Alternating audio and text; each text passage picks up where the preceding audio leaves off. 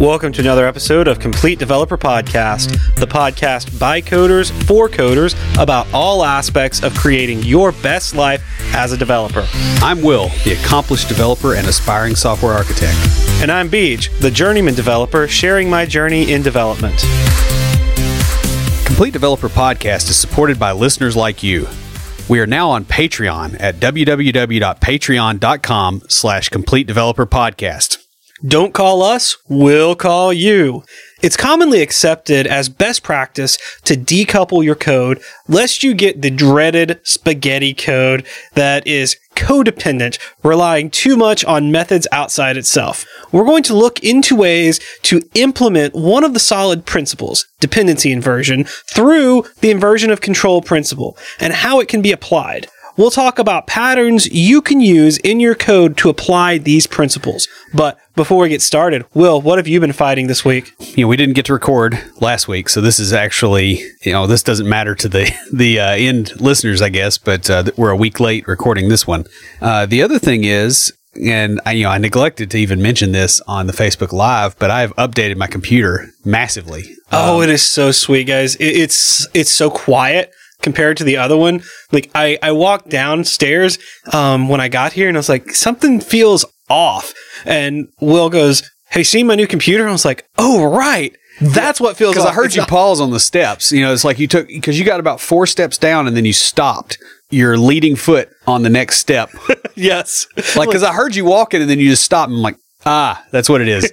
Because it immediately made yeah. sense to me. But yeah, so yeah, I've got a much faster machine, and basically what happened is, is Windows Update kind of bricked a bunch of my stuff. Yeah, and it was like I was already saving for an upgrade. I just had to rush a little bit, so I didn't get to upgrade all the things I wanted to upgrade. I was able to get just enough, but it's still an order of magnitude faster. And you didn't get to do everything all at once, but you're good to go. That's awesome, dude. But dude, that heat sink. Oh my goodness. That heat sink though. Yeah. You sent me a picture when you're putting it together and you're like, you see the heat sink? I'm like, wait, what? Yeah.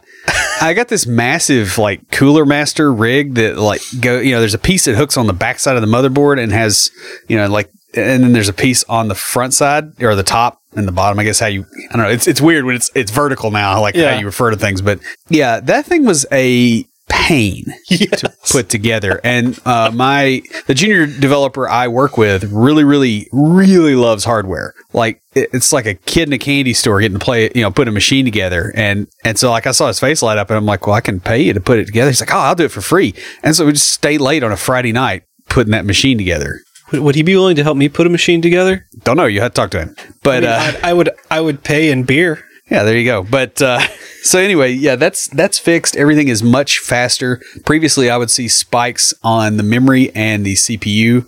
You know, where it would those would be capping stuff out, and mm-hmm. for the mm-hmm. most part, I can't make uh, you know load spikes do anything except on the GPUs because like if you run like Black Desert with the new update that they've got, like that will peg the GPU at about ninety five percent.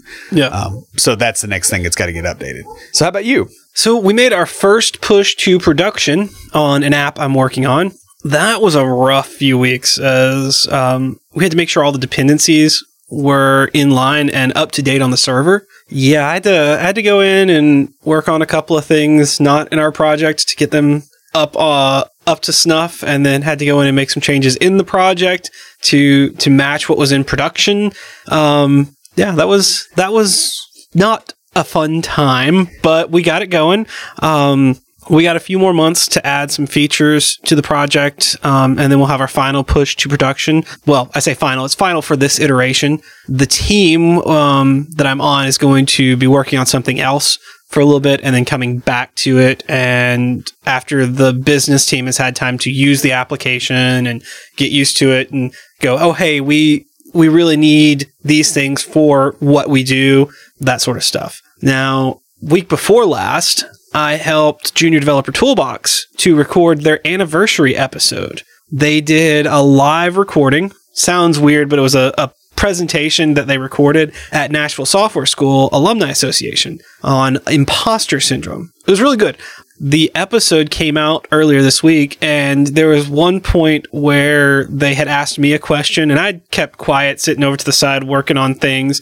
Um, and uh, one part they asked me a question about you, and when we first started podcasting. And so they ended up leaving that in. So it was really cool. I listened to the episode and got to hear my own voice on uh, on somebody else's podcast. I always I always love that. I don't know why it, it makes me feel special, but it does. Whatever works, man. but uh, you know, since we're talking kind of about language and framework constructs, I have something sort of related for IoTs.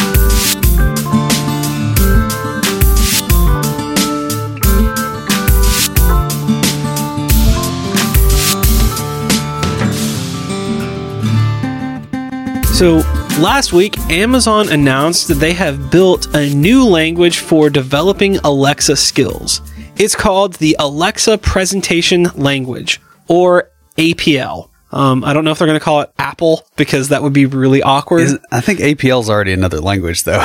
Well, that they're abbreviating it APL. So it will allow developers to build interactive experiences with the Alexa platform. The really cool thing is this also includes graphics, images, and videos that can be played on devices such as like the Echo Show or like the Fire TV or Fire TV stick that I have.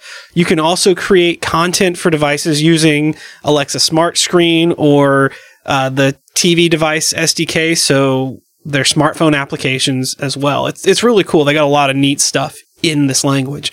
It, is built for working with voice commands and has a lot of built-in components including image text views, pagers, layouts and conditional expressions. It's really neat. I'll have a link to Amazon's announcement and preview in the show notes. Who's talking to us this week? Well, since you were talking about the Alexa presentation language, we have an email from Alex Nordine.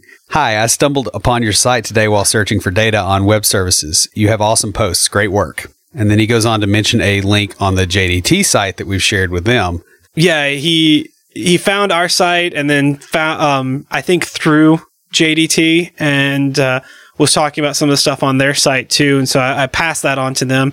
But hey, Alex, thanks so much. Send us another email with your contact information because we've got a complete developer water bottle just for you. Guys, if you'd like your very own complete developer water bottle, leave us a review in iTunes or comment on the website or any of our social media. We post all our episodes to Facebook, Twitter, LinkedIn, and Google Plus. We're also on Path, Instagram, and Tumblr. You can check us out each week on Facebook and Twitter live. We talk about what's going on in the tech world and answer some listener questions. Or join the conversation anytime via Slack by going to slack.completedevelopernetwork.com. When writing code, we need to be conscious of the interdependence of different objects or modules of code. This interdependence is called coupling. Tightly coupled code is highly dependent on another piece of code for its functioning. In an object oriented world, we want to make each unique set of code, an object or a module, interchangeable so that it can be replaced easily. To do this, we have to reduce the amount of interdependency between sets of code. This is what we're referring to when we mention decoupling code. The dependency inversion principle is a specific form of decoupling modules of software.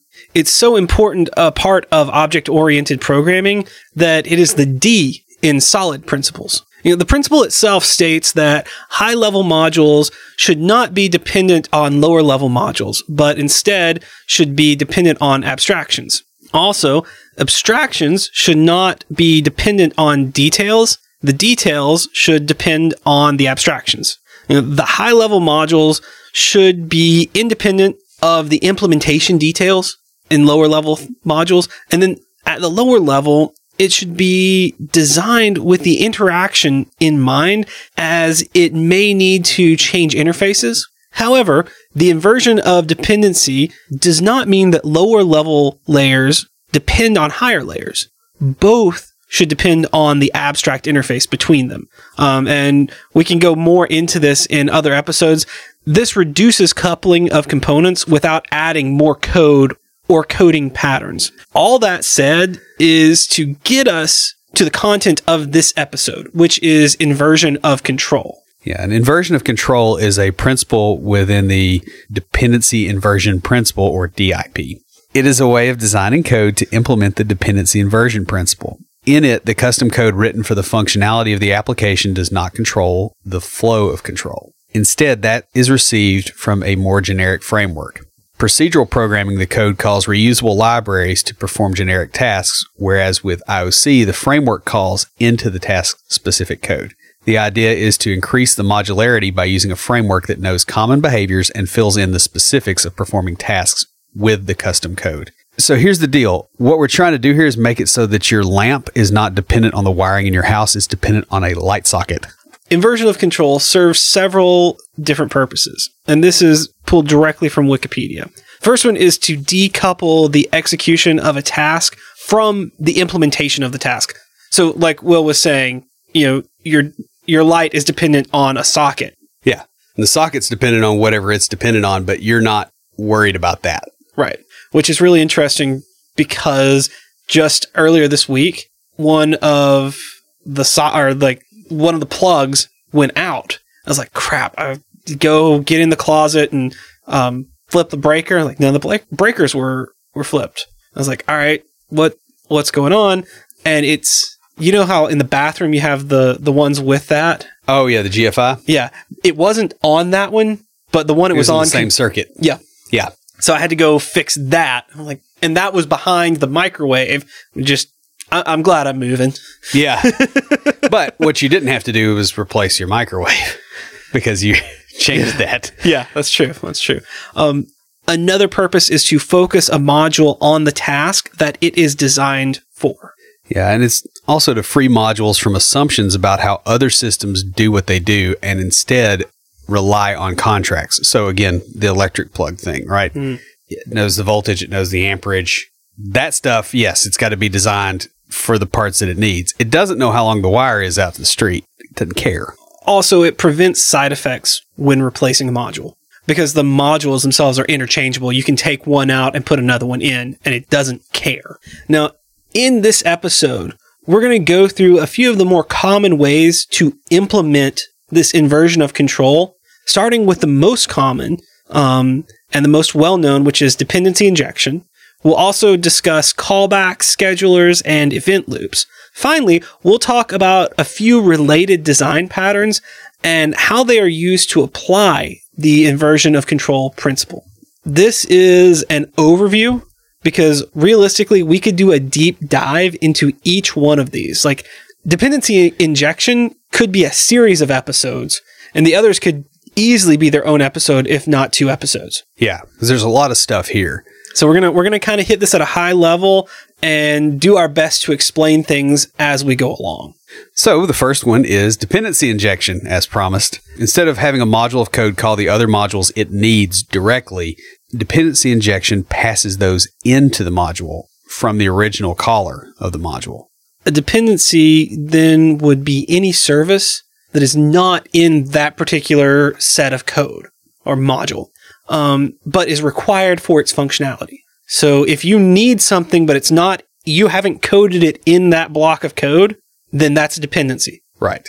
This terminology can be a bit misleading because it's not injecting a new dependency, but rather giving a provider for that dependency. What's pulling it out where it can be plugged in? right? That's that, it's really hard to express that cleanly. Um, you know, for instance, like you would do something like instead of newing up a database connection, you pass that in. Mhm. So it's like, hey, give me a database connection. I don't care where you get it because your your module doesn't.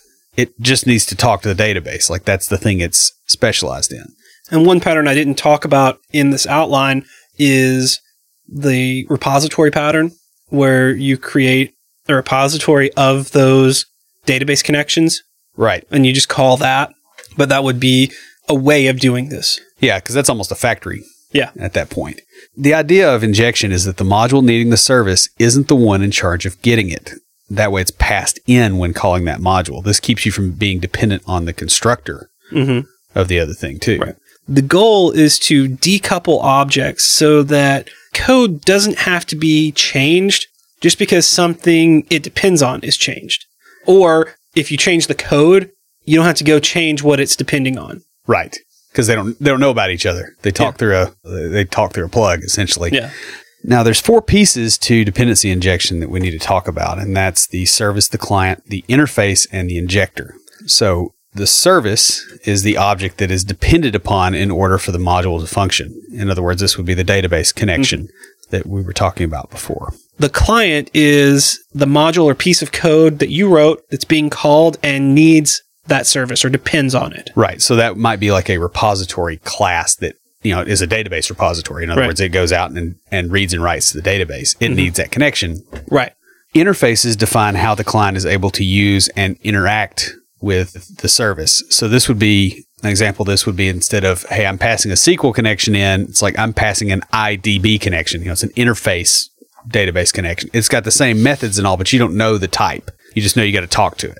The code that is responsible for constructing the service and injecting it into the client is called the injector. This gets really weird with dependency injection because it could be, you know, a test that's spinning up that object and going, "Hey, I'm going to new up the things and pass them in," mm-hmm. or it could be, you know, another thing that's going, "Hey, just get me this," and the IOC or DI framework crams all that stuff in and spins it out. It, it could be where your dependency injection framework creates it, injects it into your controller, and then your controller injects it into your service. Right. and then your service calls another service and injects it into that so that Yeah. you Or the service is injected into the controller and its constructor requires the repository and its constructor requires the I've done that too, yeah. Yeah. Let's just say I did a lot of that this week. Uh, it see it this builds. it's it snowballs up. Rather than allowing the client to create or find the service, dependency injection passes that service in when constructing the module so that it is part of that module state. Yeah. The client that is called is not allowed to create new or static methods. Right. Um, the responsibility for providing dependencies is delegated to the code calling the client or the injector. And this is really handy when you're testing, by the way. So you can make a mock of the thing instead of going, hey, I've got to pass this database connection in, or I've got to pass this mm-hmm. repository in, let's say. I'm going to pass something that implements that interface, but just spoofs it so it doesn't actually go across the wire. So I can see it, how it interacts with the mm-hmm. repository without worrying about breaking my database. So this is interesting because I've been doing this with .NET for a while, several years now, but I'm just learning Java in school and I took a course on test automation where guess what language we used? Java. Yeah. So I got to learn how to do some of the actual practical things I do in my daily job in the academic, in air quotes, language that I'm learning Yeah. which was it was really kind of neat because all I've seen of Java has been academia, grad school. So it was really cool to see some real practical application of it. The client itself doesn't need to know about the injecting code, only the interfaces of the services being injected. It shouldn't have any knowledge at all of the implementation of its dependencies. Um, now, should is a problematic word, right? Because, like the SQL connection I was telling you about earlier, like you got to know that you're talking to it in SQL if you're using a SQL connection because it's the language. But There's yeah, th- there's kind of a there's a gray area. yeah, there was a gray area, fuzzy area. Yeah, you there. decouple it as much as you can. Right. The client code should not have to change if the code behind the interface changes. Right. And that's So- what they're getting at. the idea here is for for example what i have i have a repository makes the call to the database well if it's a post i pass in the object that it's going to map and send to the database if the way i'm doing that changes or if the orm i'm using changes my service that calls that doesn't care Right. all it knows is i call this interface that interface takes this object and it puts it in the database Yeah, and the smaller your, you know, when you when you set things up this way, what happens is you can actually change stuff out hmm for you know for it being advantageous versus oh yeah my my website knows SQL and knows exactly where the database server is. You know, like that's hard to change. There are three common types of dependency injection allowing an object to receive a reference from an external caller. Now, the first of these is constructor injection, which passes the dependencies into the client by way of a class constructor when constructing the client. By the way, usually the pattern when you do that is is you make those objects once they're in that object, they are immutable within that scope because you don't want that changing as Right. you're going through. Yeah, and this is this is a, a pattern that I have used a lot. Yeah. Um, the next is the setter injection, and it uses a public setter method on the client to set or inject the dependency. Right. So this this would be like a public property in C sharp. Right. And the third one is interface injection. That has the dependency provide an injector method that will inject the dependency into the client when passed into it. Yeah. So that's I would assume that's like where you pass in a a factory Yeah. almost or an interface to a factory. Yeah. See, the thing is, for this to work, the client must have an interface with an exposed or public setter. So you have to have that setter in order for the interface injection to work. Right. Um, now you could I wonder if you could do that in .NET with like reflection and actually have some kind of I bet you could because you could get like you could get private members there and have a an attribute on it, but oh man. that would be nasty. Yeah, I don't want to write that You'd code. be, you'd be writing .NET code that looks like Java. I'm just kidding. No, it would it would No, look a it would be- lot be worse, than that. it would look like Perl. Just go ahead and say it. um, You know, because like there's a certain point when it gets past it, you're like, yeah, you know, if I clean this up, they're going to know how bad I am. Yeah. So other types of frameworks exist for injecting dependencies. Some testing frameworks are not requiring clients to actively accept injection, which makes testing legacy code possible. Right. So if you you know if you got a sealed class, for instance, like what are you going to do about that? And they, for security reasons, may be sealing it, or for performance, or any other number of reasons, they they may have done that. So you may Um, have to do that. What you're talking about with reflection, you can do that in Java. Well, and you can get you can get at um, private members in .NET too, and write to them. Yeah. Some inversion of control replaces dependencies instead of removing the dependencies.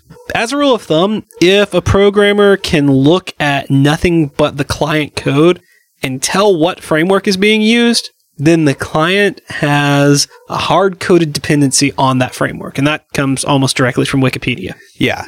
So the next one is something I use enough that it annoys some of my teammates. I found out, but uh, this is callbacks. Or call after functions. Right. A callback is code that is passed into a function as an argument with the expectation that it will call back to the code and execute it at a certain time in the execution of the function. So it's interesting. And before we jump into this, I got burned by this a little bit, not from my own code, but from the code of a, I'm putting this in air quotes, Senior dev. Yes. He was more like a mid level in like he he overcomplicated it and I don't think he understood what he was doing. So using a repository pattern um, and generics, he was passing in a where clause. And you remember when I asked you how to fix this because I knew it was possible, I just didn't know exactly what to do. But he was passing in as a function as a where clause and then But the function was getting executed immediately no instead of it deferred. wasn't. Okay. it was getting deferred. So what it was doing is it was calling the Oh, it was pulling everything back and then running that function on the return. right. Yeah. And so what it had to be was pass it in as an expression of a function because that expression then gets translated into the function that gets translated into the SQL that gets passed into the database. And like we figured this out when I was explaining to the DBA what what was happening. He's like, but that's not what the database is getting. The database is just it's pulling back the entire table. I'm like, so I went and I, I looked at his unit tests and um, I had to go and set it up to where he could you could see the SQL that was being created. But I looked at that and I was like, oh my goodness, he's right. Yeah. This was about a year and a half ago. But um, I was still I was still a junior developer, and I'm like, uh, Yeah. That, that kind of debugging is no place for a junior. yeah, Um, you use a lot of callbacks in JavaScript too. Um, They're really, I mean, there, there's a couple different things that happen, right? Like I use them in C sharp, and most of the ones I use in C sharp tend to be synchronous. Um, like I have an API endpoint, for instance, that somebody calls in to any of the controller methods, and you know, there's a JSON payload coming in. Well, we log that, and then we do stuff with it, and then we log the result coming back out before we hand it off. Well, so I wrote a method that says, "Hey, um, when you get this thing, here's here's the actual you know doodad that you do, and it calls back to that little function, but around it, it handles you know serializing the JSON and and saving the return value. So synchronous callbacks occur immediately, whereas asynchronous callbacks may be executed at a later time. Yeah, and this is something that burns people in JavaScript, you know, because JavaScript really uses this a lot because JavaScript functions are object-ish. They're Um, objects. They're treated as objects. yeah, it's their it's their analog of an object. I mean, there's some really nerdy reasons why it's not quite, but yeah. Um, so they get passed in a lot because it's easy. But the problem is in JavaScript is a lot of this stuff is going out to a server and coming back async, and so people will call stuff, put an async callback in there, and then think that whatever was supposed to happen in that async callback should already have happened by the time they come back to the next line, and it has, and, and it hasn't And that's why you or it happens on on localhost and it doesn't happen in production. because it's it's slower there and Right. under load. I know we've we've had that. Um, I, I had to tell tell someone like you're gonna have to put that entire block of code in the promise. Yeah, So, and it's even it gets even uglier when you start nesting those things oh yeah, I've seen it. I've I've And you get the whole arrow thing where Yes. it's like it's like I got to scroll to the right to see what this is actually doing, and I've completely lost all context because it passed a- two or three callbacks. People don't people can't think like that for the Mhm. most part. you know you can you can string um in Angular you can string the the dot thens. I think Yeah. it's a, a JavaScript construct, so you can do it in ja- in vanilla JavaScript as well, where you string them and it it works like that. Or you can use messaging, Yeah, you know, which we'll talk too. about here in a bit. various languages support callbacks in different ways. They may be implemented via subroutines, lambda expressions, blocks, function pointers, so forth. A subroutine is a set of code that performs a specific task packaged as a unit and used wherever that task is needed. Lambda functions or anonymous functions are functions that are not bound to an identifier. In other words, you're going, "Hey, here's the function I want. Pass this in." I, you know, and uh, don't tell me the details. Like here it is. Just go do your thing, and so it'll it'll pass it in. Do you remember when I was trying to understand lambda functions and I just could not get my brain around them? Yeah, It was about it was about a month and a half where finally, like it, after the first two or three days of me just like beating my head against the wall, you're like, "Look, just do it." Yeah. and he's like, and you for exactly what you said, but it was basically here's a bunch of things that you can go build and just follow the pattern of building them with lambda functions and know that when you do this this is the result you don't know how, have to know how it works but know this is the result and after you get done building all of these things it'll click yeah, you're like it, it just it's just going to click one day, and that's what happened. I just had to go Yeah. do it over and over. and that's what I had to do. Um, and I actually learned Lambda functions in Ruby yeah, because they were in Ruby before they were in C sharp. Mhm. and you know brought that back. Now, way back in the day, we had other um, things for that, right? Like we had function pointers, and understanding it as a function pointer helps. But so callbacks are designed and defined by how they control the flow of data at runtime. So, like a blocking callback is synchronous in that it's invoked before the function returns a value. Thus, it blocks the function from completing until the callback returns. So, you could pass in an, a never ending loop and you're going to lock up thing that invokes that code. deferred callbacks are asynchronous.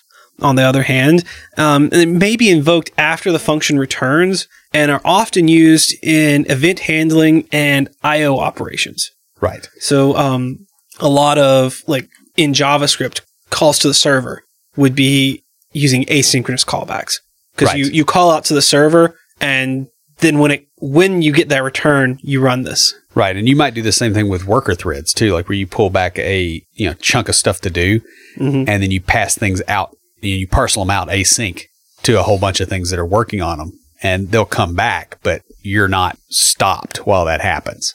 So you can still uh, exercise control over those threads with your main thread. Yeah. Implementation of callbacks varies based on the style and type of language you are using. In dynamic languages such as JavaScript, Python, PHP, Perl, I could keep going, functions are objects that can be passed into another function. Object ish, as Will prefers me to Yeah. say. Functional languages often treat functions as first class citizens, allowing them to be passed as callbacks into other functions. Yeah, and some languages allow functions to be passed as closures, allowing them to access and modify locally defined variables. And this is what happens in C sharp. Yeah. Right. Like if you've got a callback, it can access stuff in the outer scope.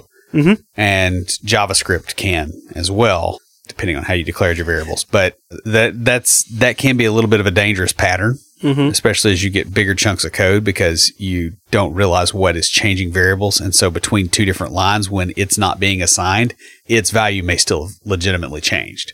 Right. And then you have to deal with this. Yeah. yeah. Oh, man. in older languages like C, C, our favorite Pascal, and even assembly, a machine level pointer to a function can be passed into a function. Yes. Um, and you'll also do this sometimes with handles as well, right? So you're passing a pointer to a pointer. But you know, it's it's roughly the same deal. It's going, hey, here's where it is. Here's where you start. Go do your thing. Leave me alone. So, next we're going to talk about schedulers or putting the IOC on the kernel. Yeah. Okay. uh, yeah, this is going to be rough.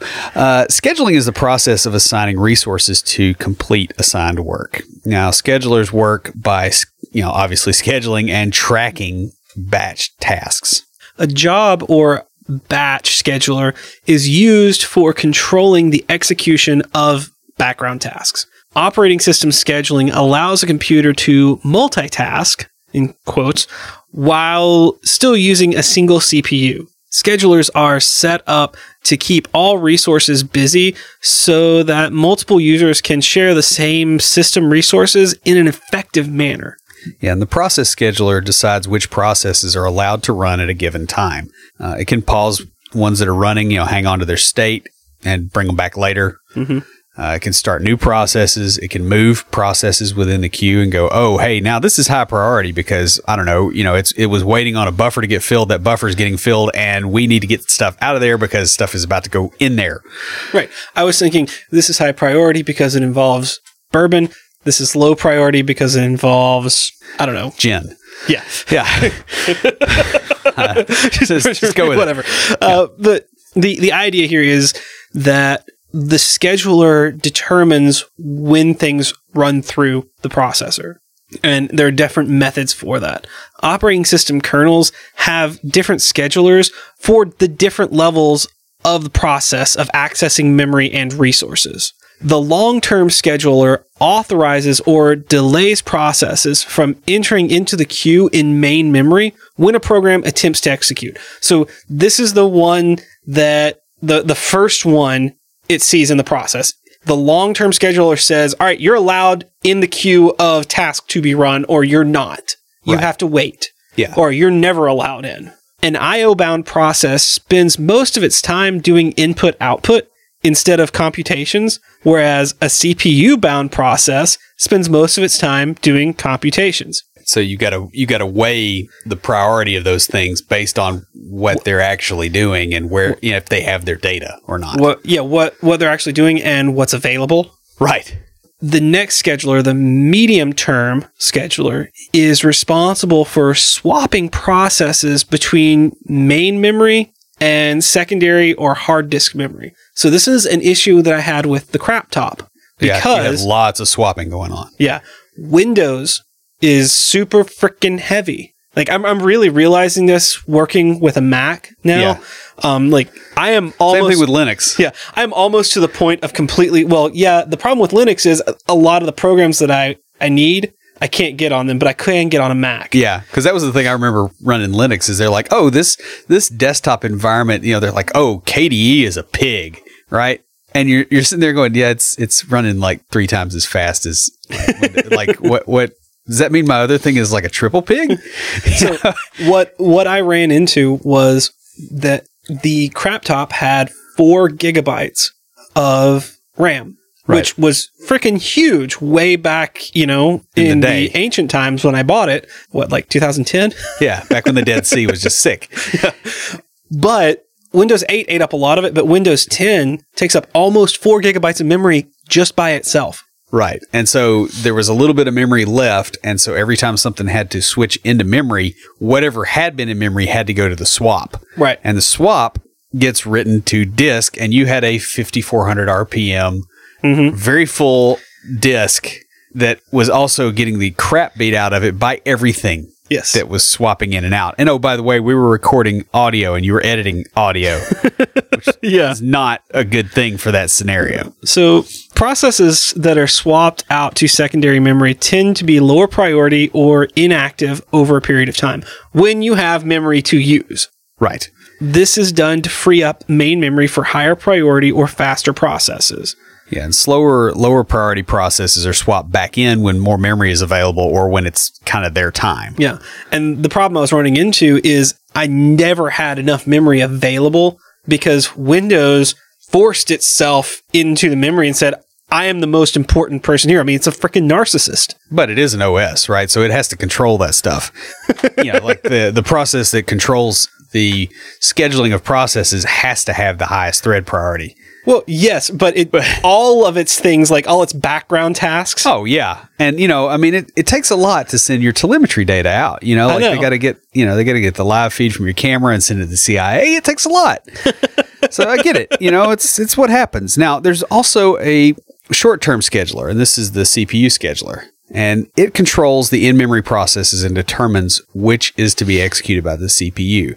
It makes more frequent decisions than the previous schedulers. You know, stuff bounces in and out real quick in there because if it's getting executed right now, mm-hmm. it kind of needs to be responsive and everything that happens to be in that space needs to be responsive. So it can forcibly remove processes from the CPU. This is called a, you know, this is called being preemptive. Preemptive schedulers rely on an interval timer that runs in the kernel. Right. So it just goes, hey, this thing's been running for this long. It's somebody else's turn. Right. A dispatcher is the module that hands over control of the CPU to the process once it is selected by the short term scheduler. So just like the long term scheduler goes, all right, you're allowed, like it hand, it puts things into the queue. This is at that CPU level. It goes, all right, it's your turn. Go Yeah. do your do your thing. All right, it's someone else's turn. Dispatchers context switch. We use this term a lot to mean, you know, in various different circumstances, but it does so by saving the state of process that was running, then replaces it with a new process. They're also used for switching to user modes or starting a program in the proper location based on new or saved state. Right. And this switching actually will burn you if you're doing real low level stuff because jumping between kernel space and user space is expensive. I forget how many clock cycles, but that was one of the things that I've had to deal with with low level code before. Yeah. Schedulers use algorithms known as scheduling disciplines to distribute resources among processes, uh, be they simultaneous or asynchronous. Uh, and honestly, we're going to go through this rather quickly and just hit the highlights because this could be its own episode. at the very least. So, scheduling algorithms minimize the amount of resource starvation to ensure that processes aren't continually denied resources. It's like if, you know, this thing is just beating the crap out of the, the hard disk. It's like, hey, you got to stop hitting the hard disk for a minute and let some other people, other threads hit the hard disk. So we're going to go through a couple of these very briefly, um, not going into a whole lot of detail, but just giving you a high level overview. The first one is first in, first out. It's first come, first served. It's a line. Yeah, this is the simplest of the algorithms. Processes are queued based on the order they arrive. Um, like I said, it's a line. Uh, the overhead of scheduling is minimized because context switches only happen at the termination of a process. Right. So it runs until it's done, and then the next one gets to go, and then the next one, and the next one. which is is how in a high trust world we used to do computing. Yeah. And then we realized, ah, we can't really trust somebody that wrote a process because they're just going to spin forever. Turnaround, response, and wait times are heavily dependent on when the process arrives and what's before it. Um, because every process goes into completion. There is no risk of starvation. You're going to get to use all the resources when it's your turn. You may have to wait for that turn. The next one, earliest deadline, is an algorithm that waits until a process terminates and then searches for the next one with that is closest to its deadline or when it has to be completed by. Right. Um, So that's sort of the emergency based scheduling you see in project management in a lot of development shops. yeah, exactly. In shortest remaining first, the scheduler rearranges the queue of waiting processes. Remember, we said that it can move things around in the queue. So it rearranges them based on the least amount of time estimated to complete the process. Yeah, so the scheduling algorithm in that case has to have advanced knowledge about the time required for a process, and the current process may be interrupted if a shorter process arrives in the queue while it's running. Longer processes will have longer wait times and response times and may suffer from starvation if shorter processes are continually being added to the queue. Right. So this is the kind of scheduling you get with junior software developers who are trying to show management that they're being productive. So a new, a smaller task comes in and they immediately stop what they're doing on the big task, kill the small task and go back to the big task so they can go, Hey, look, I was productive today. Right.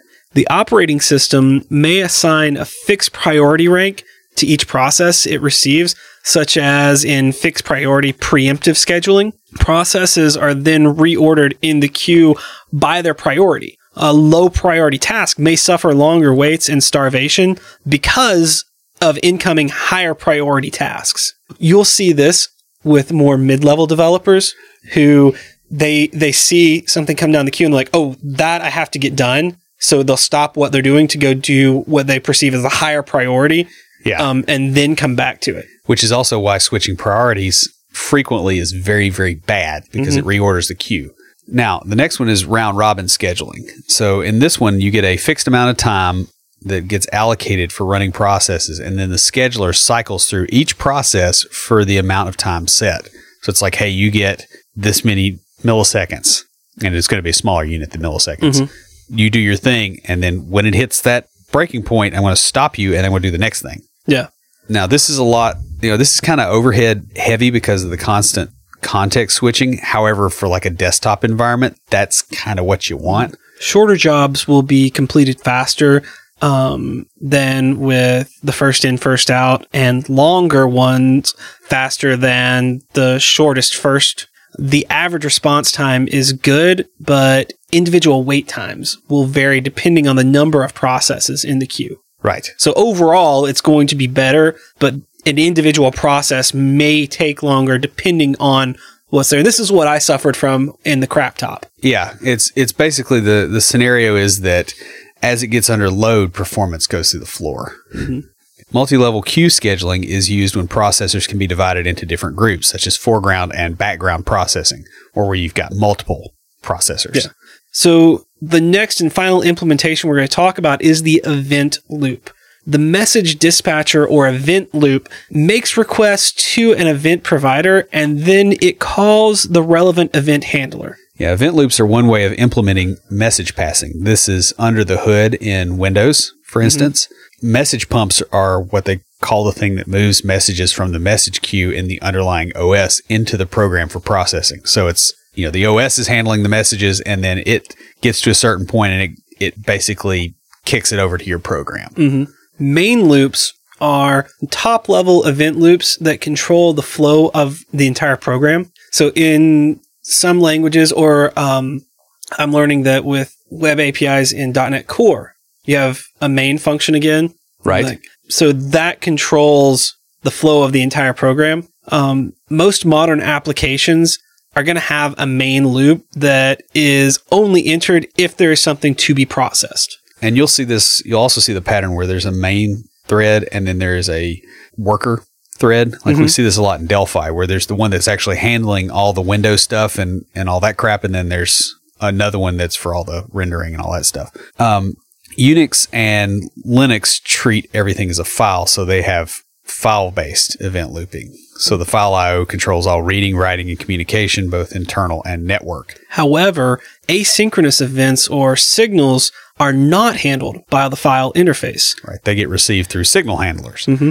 And these are small pieces of code that run while the rest of the task is suspended. This is a whole rabbit hole of Unix Linux kernels. We are not going to delve into yeah, now. I'm, i personally don't feel qualified for that one. What I, I, would love to get a guest on to talk to us about that. Yeah. Um, and about we kernel can like, hacking. Yeah, that would be really neat. Event driven programming is a paradigm that allows control of the application flow to be determined by user actions or inputs. These actions can be user input such as a mouse click or key presses, input from sensors such as in IoT devices, or messages from other programs such as when building an API. We just had an episode on API best practices. Yeah. Um, this is the dominant paradigm in designing graphical user interfaces, right? Because your program doesn't know when you're going to click. It's just you clicked, that goes into a queue somewhere and it gets handled. It just gets resolved real fast, so you think it's real time. It's also used in things like device drivers, such as your USB ports. Yes. It involves a main loop that will listen for events that then trigger a callback when one is detected. With embedded systems, this is achieved using hardware interrupts instead of a main loop. This works best with high level languages that have constructs like await and closures. Event listening may be handled by the framework where checking for events in the main loop is common among application use.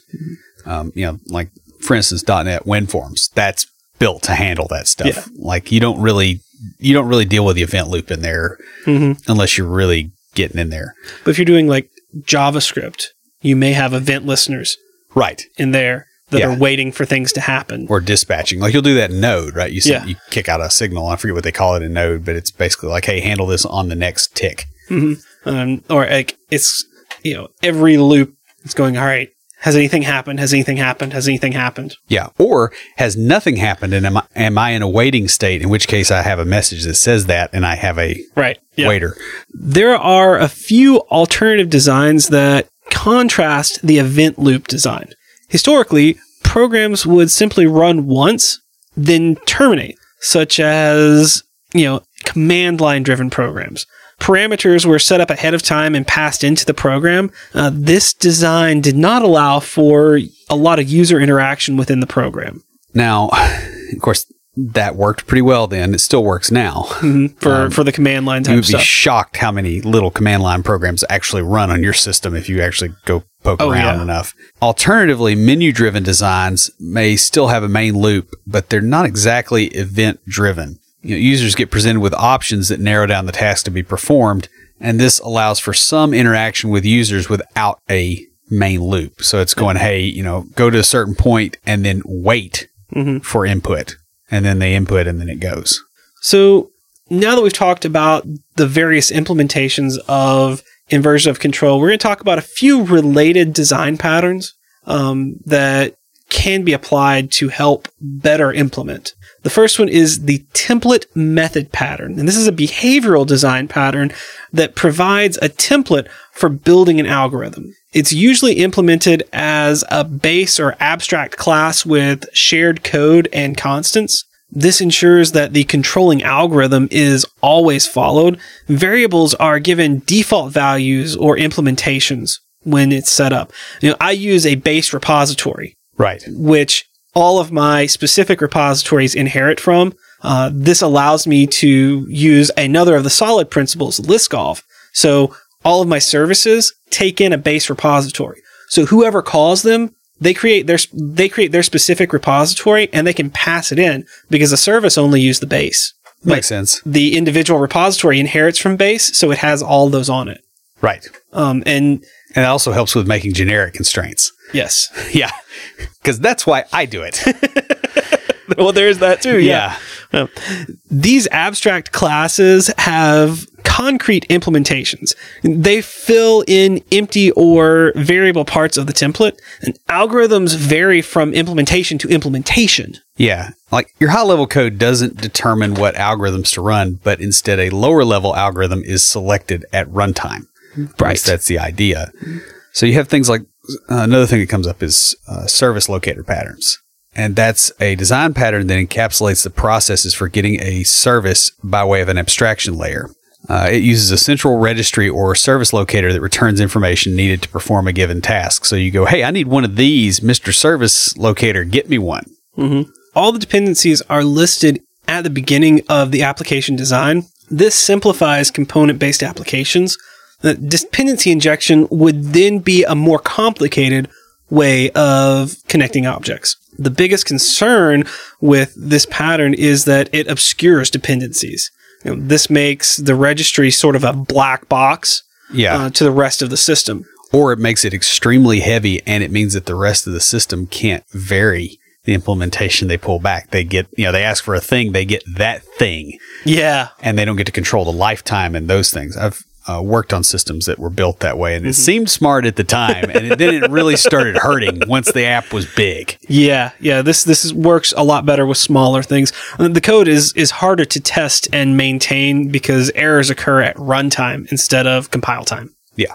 The strategy pattern is the final one we're going to talk about here, and it's another behavioral design pattern that lets the code select an algorithm at runtime. Instead of implementing algorithms directly, the code gets instructions at runtime with a set of algorithms to use. This lets the algorithms be independent of the clients that are using them. It does this by storing references to code in a data structure. The code is then accessed through the pointer when it's needed. And it uses composition instead of inheritance. Right, which is an extremely handy pattern that takes a little while to get used to.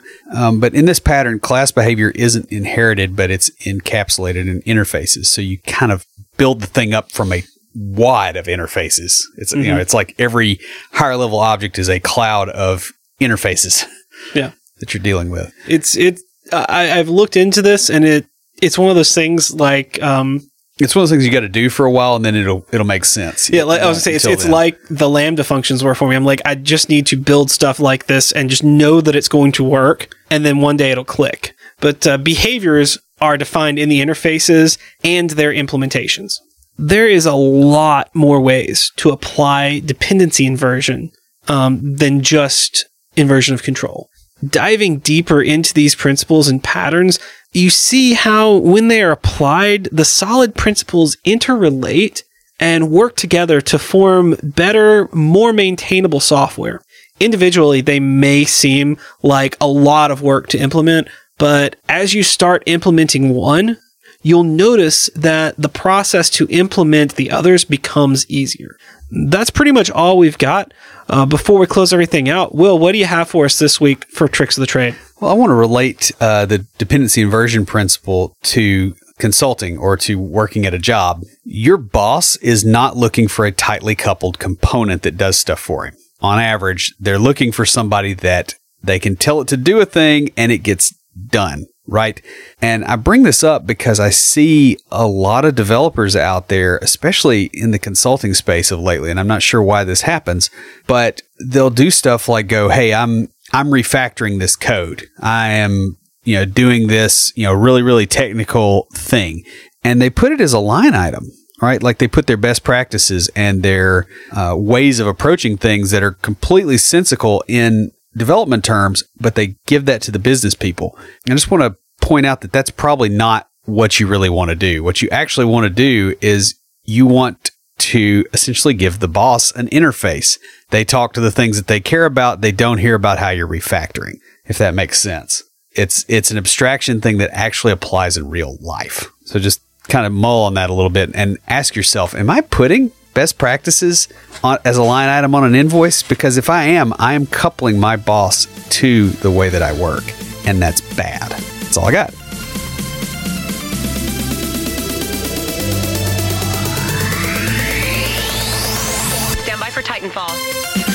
You have a question or comment, please email us at neckbeards at completedeveloperpodcast.com. Our theme music is an excerpt from Stand By for Titanfall by Pure Bells, available on SoundCloud and licensed through Creative Commons. The intro music for IoTs is Hillbilly Hip Hop by Jason Belcher.